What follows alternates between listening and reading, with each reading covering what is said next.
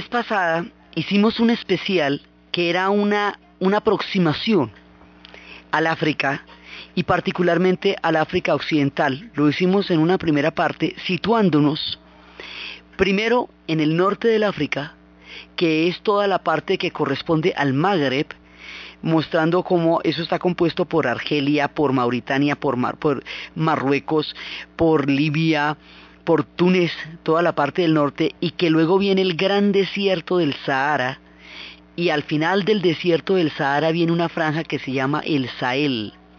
Esa franja del Sahel, que en toda la tierra corresponde al nordeste brasilero, queda a la misma altura, ahí queda Burkina Faso, del que estuvimos hablando, y un país del que vamos a continuar hablando, que es el país de Mali, que tiene una de las historias más sorprendentes de toda el África Occidental y es una de las cunas de las grandes civilizaciones. Entonces, vamos a seguir contando historias de África. Estábamos escuchando a Miriam Ametie, que es una de las mejores cantantes que existe en Burkina Faso, y vamos a escuchar de las palabras de los africanos, de sus propias historias, de cómo ellos se ven a sí mismos y de cómo quieren ser mirados y cómo exigen que el mundo reconozca en ellos el valor de civilizaciones, de pueblos ancestrales, de todas sus historias, a través de las crónicas que hacen en su propia narrativa y en sus propias canciones. Vamos a escuchar a Tinken Ja Fakoli. Él es de Costa de Marfil y hace una serie de cantos que son verdaderos clamores de los africanos para ser vistos de otra manera y escapar a todos los clichés y todos los lugares comunes que muestran en el África solamente una tierra de catástrofes. Habíamos visto la vez pasada cómo esto eclipsa, oculta y generaliza muchas otras cosas que también suceden en el África y cómo nosotros desde nuestra realidad, desde nuestro continente y desde nuestro país, estamos en perfecta capacidad de entender ese sentimiento que tienen los africanos por padecerlo nosotros mismos en carne propia. Porque nosotros también reclamamos que se vea la inmensa belleza y la maravilla de este país y todo lo que construimos y todo lo que soñamos y todo lo que hacemos y no solamente nuestros conflictos y no solamente nuestros problemas. Bueno, lo mismo le pasa a ellos. Vamos a escuchar de sus voces de qué manera nos quieren expresar estos sentimientos.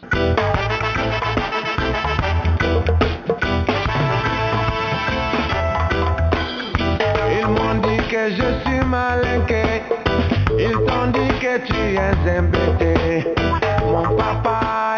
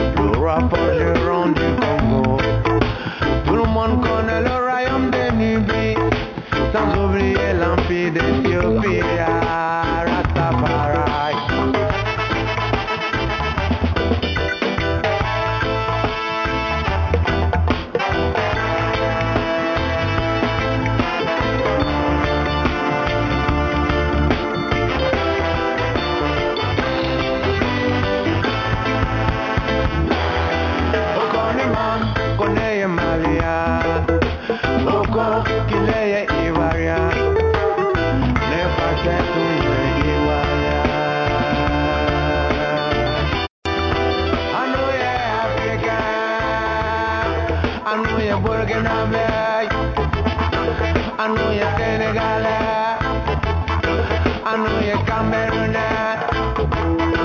I know you Ethiopia. I know you Congolais. Tous ces pays ont des qui nous. La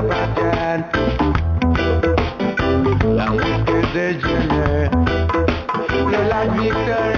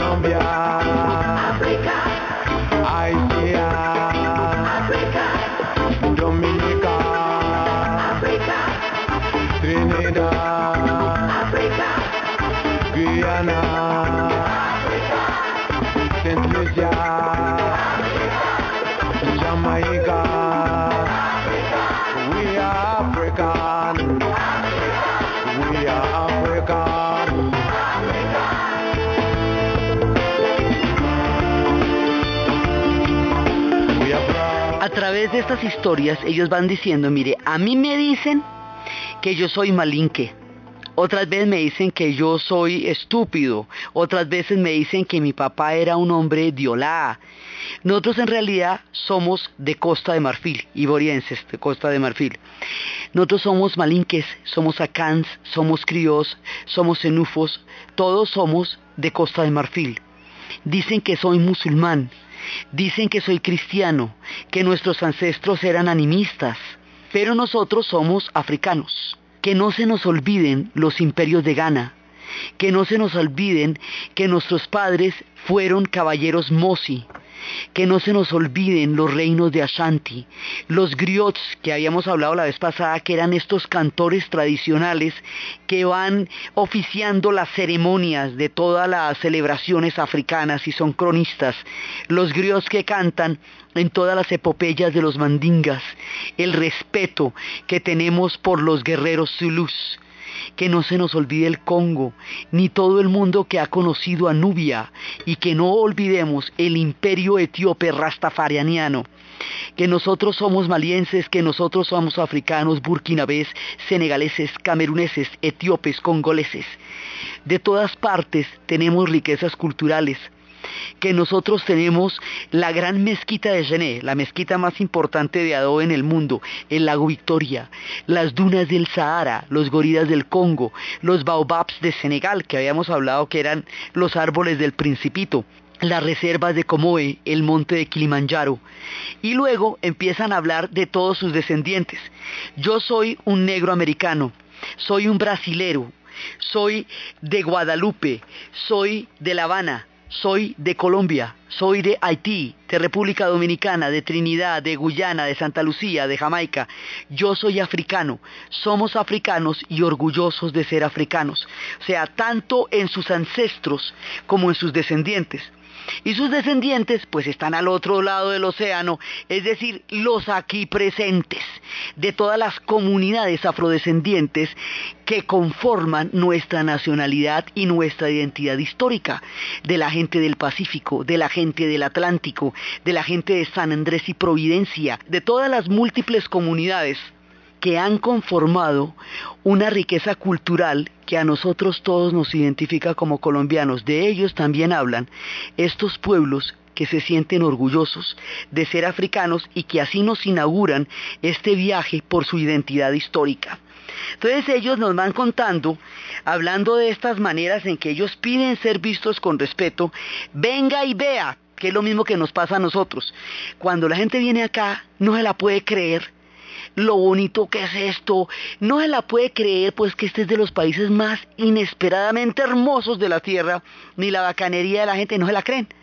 Bueno, allá pasa lo mismo. Entonces venga y vea, venga y vea y no hable sin saber. Venga y vea lo que somos. Es lo que nos van a contar.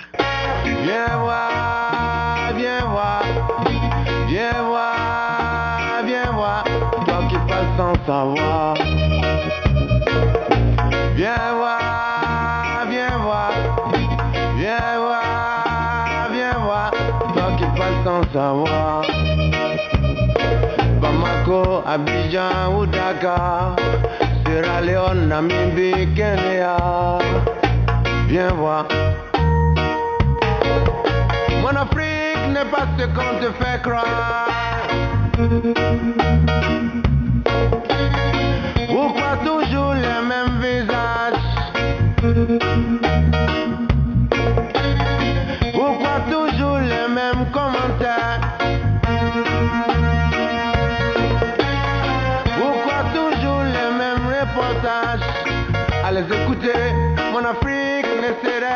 se será se famine.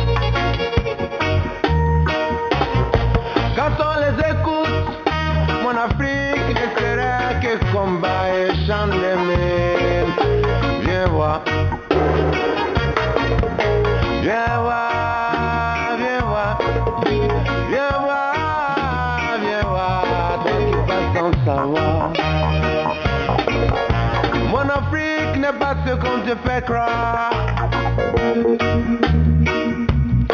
Pas un mot sur l'histoire de ce continent, sur les civilisations et les richesses d'antan. Aucun mot sur le sens des valeurs, des gens qui t'accueillent, la main sur le cœur. Viens voir.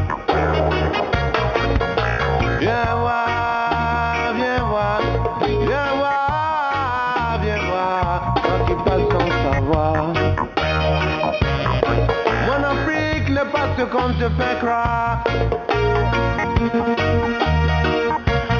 Africa n'est pas ce qu'on te croire. Viens dans nos familles, viens dans nos villages. Tu sauras ce qu'est l'hospitalité, la chaleur, le sourire, la générosité.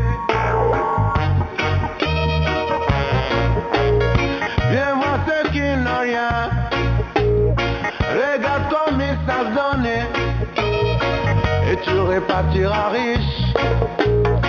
Et tu ne pourras pas oublier. Viens voir.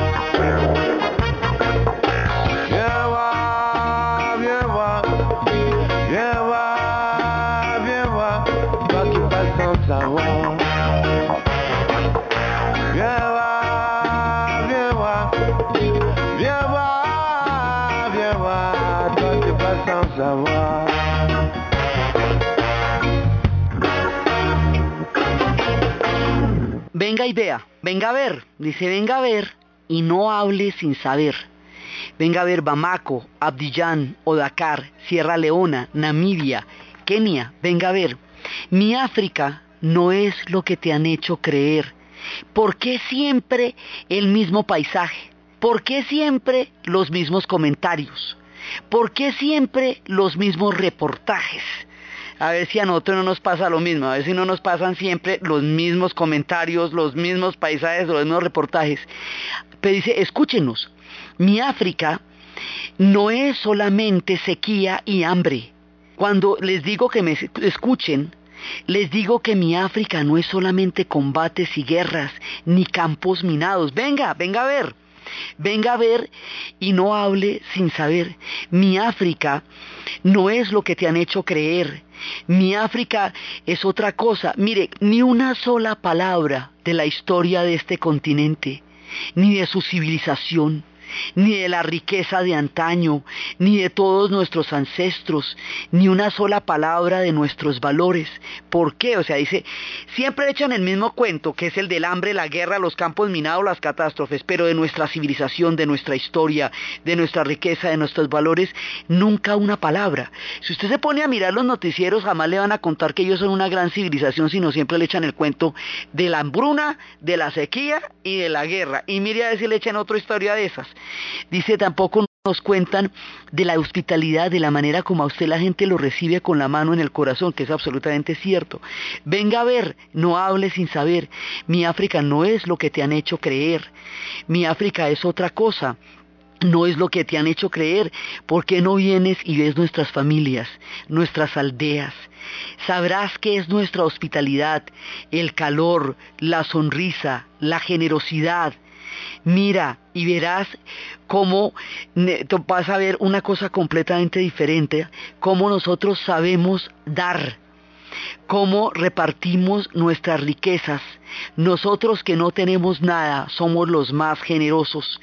Y sabrás que te habrás enriquecido profundamente cuando llegues a vernos, que no nos podrás olvidar y que estarás lleno de riquezas en el corazón y en el alma que antes no tenías porque nosotros somos los pueblos de la generosidad y de la hospitalidad. Ven a ver y no hables sin saber. Y así nos están contando. Y después de esto, estamos con Tinken Jaffa Coli, después de esto nos van a contar un problema y es que en la era de la globalización, hay toda clase de, de, muestras de lo que son las culturas y los mundos. Y hay toda clase de mercancías. Las mercancías eh, africanas circulan por todas partes, pero los africanos no. Hay libertad de productos, pero no hay libertad de, de, de pero no hay libertad de movilización de las personas. Entonces ellos se sienten encerrados y se les presenta un mundo entero de posibilidades que mire que en Europa existen no y si más y todo eso y a la hora de ir mentiras que no les dan visas, que no les dan ningún papel, que no los dejan pasar. Entonces ellos dicen, ahora la frontera, déjenos pasar. Esta gente se va yendo desde lo más profundo del final del África se van yendo, yendo, yendo hasta llegar a las costas. Cuando llegan a las costas se meten en pateras. Las pateras son lanchas, son embarcaciones precarias, inseguras. Se van por el Mediterráneo, se meten en Gibraltar y luego los cazan. Las pateras es como un movimiento permanente de balseros. Es como la desesperación con que nosotros vimos los balseros saliendo de Cuba y saliendo de Haití huyendo de la desesperanza del periodo especial en ese momento o de la crisis haitiana. Las pateras son un flujo permanente, buscando un lugar en, en todos esos eh, países que les han dicho que es donde está la riqueza, la libertad, que es donde están las oportunidades. O sea, a usted le venden un cuento de que al otro lado está la acción y está la jugada y usted va a pasar allá y donde que lo dejan, le sonará, me imagino. Entonces, a ustedes les echan el cuento de que todo está del otro lado. Entonces, si es así, abra la frontera, déjenos pasar. Usted viene acá y hace lo que quiere, pero cuando nosotros vamos allá, usted no nos deja. Abran la frontera.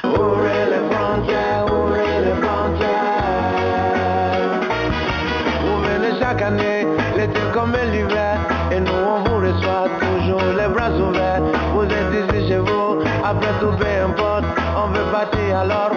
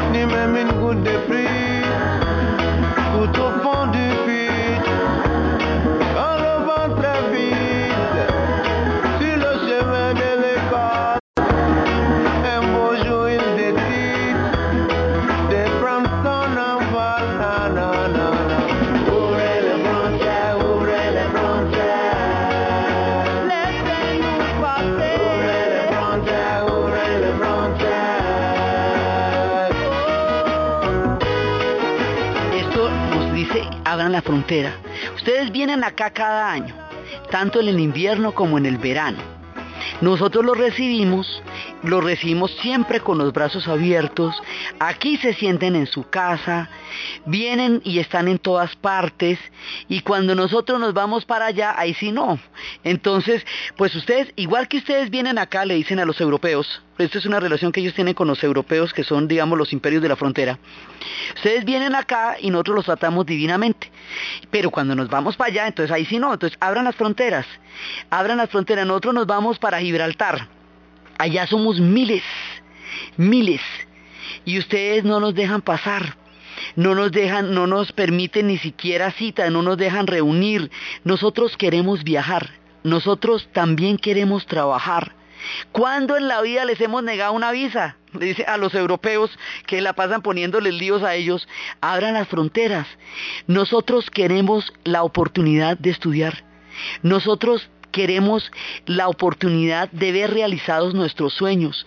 Nosotros queremos trabajar en profesiones que nos hagan sentir bien, que poder viajar, conocer aquello que ustedes llaman, y lo ponen entre comillas, libertad, para que a nuestras familias no les falte nada para que nosotros no podamos, no estemos con los estómagos vacíos, para muchas veces escapar de miserias cotidianas, para poder ver todo lo que significa estar allá, abran la frontera, déjenos pasar déjenos pasar, es que ni una gota de agua, no, no, no nos dejan mirar, no, ni siquiera todo el tiempo están impidiéndonos la entrada, con los vientres vacíos, sin oportunidades escolares muchas veces, y ustedes diciéndonos que todo eso hay que vivirlo y que todo eso hay que tenerlo, y nos vamos para allá y no nos dejan pasar, abra la puerta, a veces nos asfixiamos de no poder salir, nos llenan, nos tienen totalmente llena la cabeza del sueño de los valores de, de todos los valores del sueño occidental. Ábranos las puertas.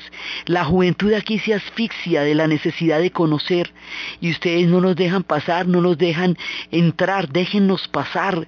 Ustedes han venido a disfrutar de nuestras playas, de la arena dorada. Ustedes han visto animales enjaulados, ustedes han visto nuestros bosques. Ustedes no nos permiten a nosotros entrar con las manos vacías, no nos dejan viajar, con, con, la, con, el gesto vacío de la vida, no nos dejan viajar, abran la frontera, déjenos pasar. O sea, aquí lo que se está pidiendo es reciprocidad. ¿sí? Usted viene acá y todo chévere, y nos vamos para allá y a nosotros sí nos pegan las clavadas más grandes, nos, nos dan citas, ni nos dan visados, nos trancan en Gibraltar, o sea, toda clase de problemas. Además es que aquí hay un tema que es muy reciente y es muy fuerte en África. Resulta que por un lado fueron llevados como esclavos a Europa y América. Por otro lado, cuando Europa empezó los procesos de reconstrucción en la posguerra y cuando empezaron a tener buenos niveles de vida, se llevaron una cantidad de africanos como mano de obra para desempeñar oficios que ya los europeos que estaban empezando a mejorar los niveles de vida no querían hacer. Entonces muchos de ellos fueron llevados y fueron invitados en el, en el, despunte de la prosperidad de Europa después de la posguerra. Ahora le estorban a todo el mundo.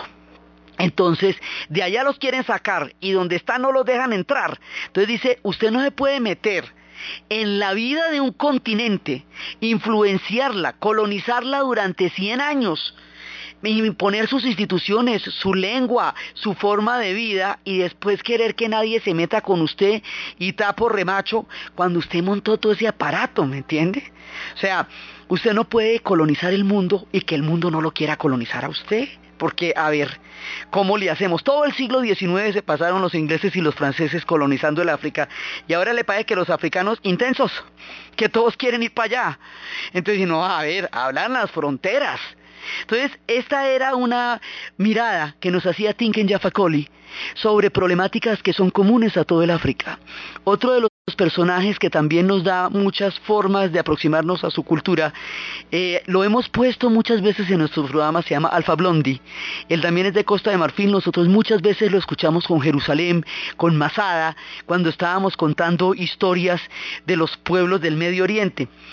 Pues lo mismo que Bob Marley, habla del retorno al África, de, de, de, Haile Selassie, de Ya y de toda la, la religión que ha emanado de Etiopía para Jamaica y cómo tienen en el África una inspiración y tienen en el África raíces y tienen en el África todo aquello que los define como afrodescendientes. En un sentido también eh, inverso, eh, Alfa Blondi toma el ritmo un poco de una de las canciones de Bob Marley y le da un contenido africano porque la problemática también para él es igual, o sea, es la reversa de la operación. Bob Marley se basa en ellos y ahora ellos se basan en Bob Marley porque las problemáticas son muy parecidas. Entonces esto es una manera de decirle a los racistas que deben salir, a los aquellos que tienen posiciones racistas que no son admitidos en este continente que se está mirando a sí mismo.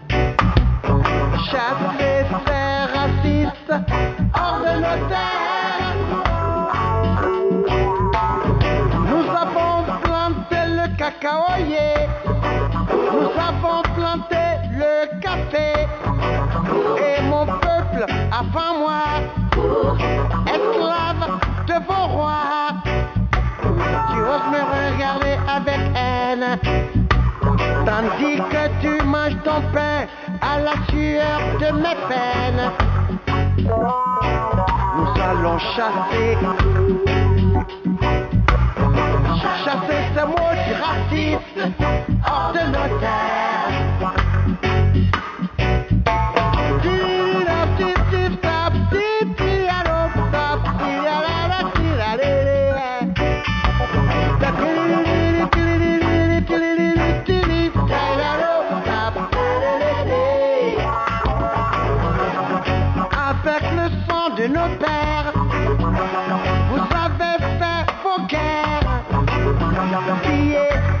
Nos matières premières.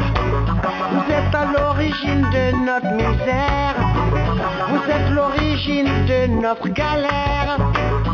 Avec haine et mépris, vous nous avez dit merci. Avec haine et mépris, vous nous avez dit merci. Nous allons chasser, chasser ce mot qui raciste. Chasser ce sale raciste hors de nos terres.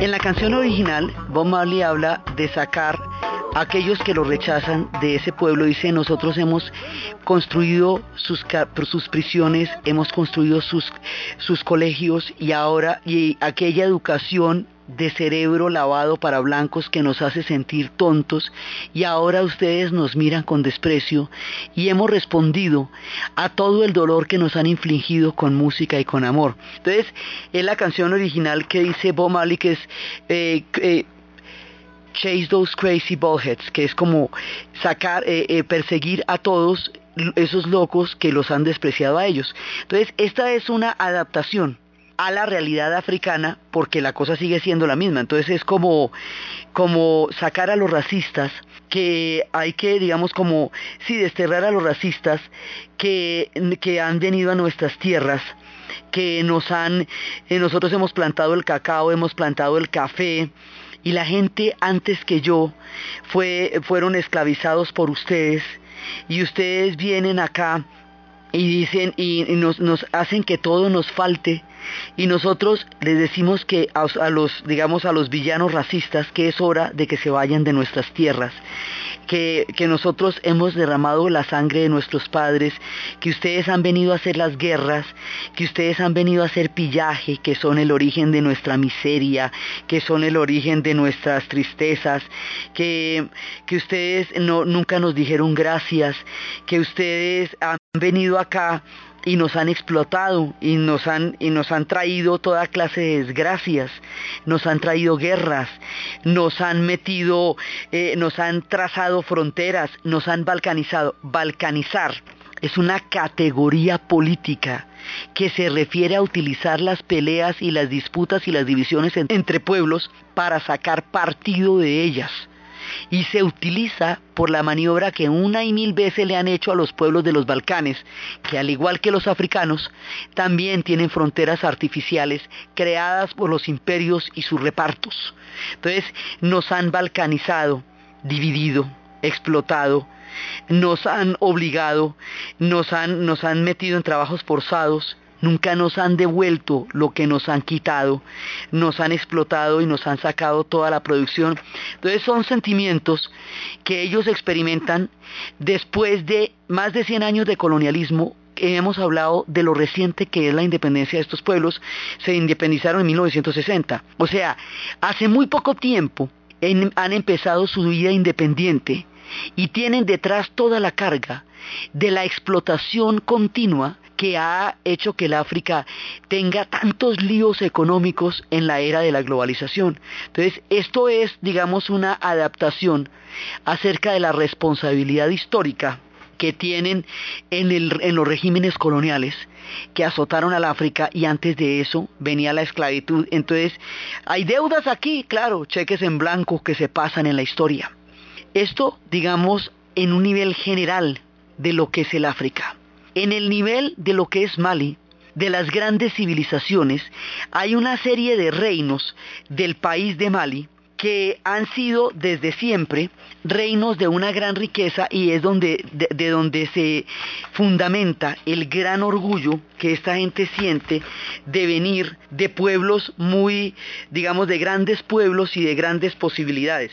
En el año 1100 antes de Cristo ya había en las costas del Mar Rojo, hacia el lado del Cuerno del África, el reino de Aksum. Luego vinieron los reinos de, Sana. Luego vinieron las primeras ciudades del África Occidental, una antigua ciudad que se llamaba Gené Genó, que es la antecedente de la ciudad de Gené. Al mismo tiempo los nubios se habían convertido al cristianismo en el otro lado de Sahel. Luego empieza a nacer ya en el año 700 el antiguo reino de Ghana. Y en el, con el reino de Ghana vienen los grandes reinos del África Occidental. Todos estos son los descendientes de donde van a ser los malianos que vienen del gran reino de, de Ghana. Luego empieza la, la, las primeras incursiones de los pueblos árabes que fueron creando un comercio de esclavos en el África. Luego empiezan a surgir las grandes ciudades africanas. Luego van a nacer el reino de Benin en la parte ecuatorial. Y luego en 1250 nace el reino de Mali. Ese reino, el gran imperio maliense. Y después vienen los reyes de Mansa. Y el rey eh, de Mali va a peregrinar por primera vez a la Meca, que es cuando viene la era de la islamización. Entonces, cuando viene la era de la islamización, hay un momento en que se van a enfrentar dos civilizaciones. Los antiguos reinos animistas, de donde los Bámbara fueron un pueblo sumamente importante y tuvieron como capital Según y luego la llegada de la islamización. Hay una, una novela que tiene el nombre de Segú, que la escribió una mujer que se llama Marisa Condé. La novela se desarrolla en el momento exacto en que los reyes nos empiezan a decaer por la llegada del Islam y nos muestra una, digamos, una profunda confrontación entre el Islam que trae una lengua escrita y que tiene en la caligrafía toda una eh, herencia histórica. El Islam va a llegar allá por la vía de los omeyas. Cuando el Islam, eh, cuando viene la primera dinastía después de la muerte de Mahoma, que va a surgir la dinastía de los omeyas, que son los primeros cinco califas, cuando, cuando se hace la división entre los sunitas y los chiitas, y los sunitas van a ser los cinco califas, el primer califato va a ser el califato de Damasco. Ese califato va a ser el de los omeyas. Los omeyas van a ser después desterrados por los abasides, que van a tener, van a matar la dinastía, pero va a sobrevivir uno que es Abderramán III. Abderramán III escapa hacia el África del Norte y va llevando el mensaje del Islam, que entra primero por Egipto, luego por Túnez, y se va, Túnez va a ser un califato, Cairo va a ser un califato, y se va extendiendo por todo el Magreb. Y después a través del Sahara, va llegando a Mali. Durante mucho tiempo, antes de la formación de los grandes reinos, el Sahara se había convertido en una barrera infranqueable para el desarrollo de los pueblos, pero luego va a haber algo que va a convertir al Sahara en un mar interior. Y eso que convierte al Sahara en un mar interior se llama el camello, literalmente hablando, el dromedario. Con los camellos que pueden aguantar tanto tiempo sin tomar agua, que tienen las patas perfectamente adaptadas a las arenas, que pueden atravesar gigantescas extensiones, ellos son los barcos del desierto, las rutas de las caravanas, empiezan a convertirse en un próspero y floreciente tráfico comercial que va trayendo la sal y otro tipo de productos valiosísimos. Entonces el Sahara se vuelve un mar interior, las rutas de las caravanas serán como las rutas de los océanos y a través de ellos se van comunicando los pueblos del Mediterráneo con los pueblos de las costas, con los pueblos del Sahara hasta llegar al Sahel. Entre el Sahara y el Sahel queda Malí. Por eso la riqueza histórica de esa nación, porque bebe de todas las influencias del África subsahariana, del África negra, del África animista, del África islámica. Hay un choque muy fuerte y finalmente termina habiendo un acuerdo histórico entre unos y otros, un proceso muy largo. La novela de Segú cuenta cuando uno de los muchachos más orgullosos, un príncipe bámbara, se va a ir a estudiar en la mezquita islámica de Timbuktu y empieza a mostrar cómo hay tantas diferencias entre los ritos y la forma como el Islam concibe. El Islam no tiene imágenes, mientras que en el animismo africano los fetiches son los guardianes y de los pactos y la presencia de los dioses en la vida cotidiana de los pueblos africanos y de los pueblos y del animismo, que es el espíritu que subyace a todo el sentido sagrado de los africanos. Ellos son islámicos, algunos son cristianos, pero el animismo subyace en la cosmovisión de la gente del África. Entonces esto se va dando una amalgama, un sincretismo. Hay incluso milagreros islámicos, cuando en el, en el Islam clásico no existen los milagros, pero en el Islam africano sí. El Islam africano se va mezclando de todas estas influencias, generando una cultura completamente diferente. Entonces lo que se produce es una amalgama de pueblos y de civilizaciones que va a dar unas síntesis únicas. Todo esto influencia profundamente y le da mucha riqueza a la música de Mali.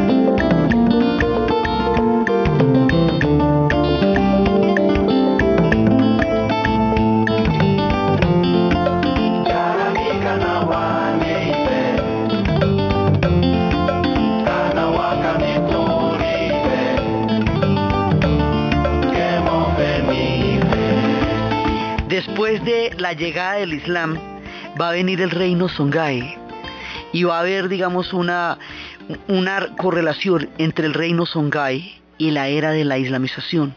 Entonces esto tiene un montón de momentos. La novela de Segú hablaba del último de los grandes reinos animistas a la llegada de la poderosa influencia del Islam y la confrontación que eso va a significar para todo lo que va a ser la, el choque de las dos culturas. Hay lugares donde esto está muy resuelto y hay lugares en los que no. En Darfur la cosa es complicadísima, entre otras cosas, porque hay enfrentamientos entre las dos culturas. En Mali no.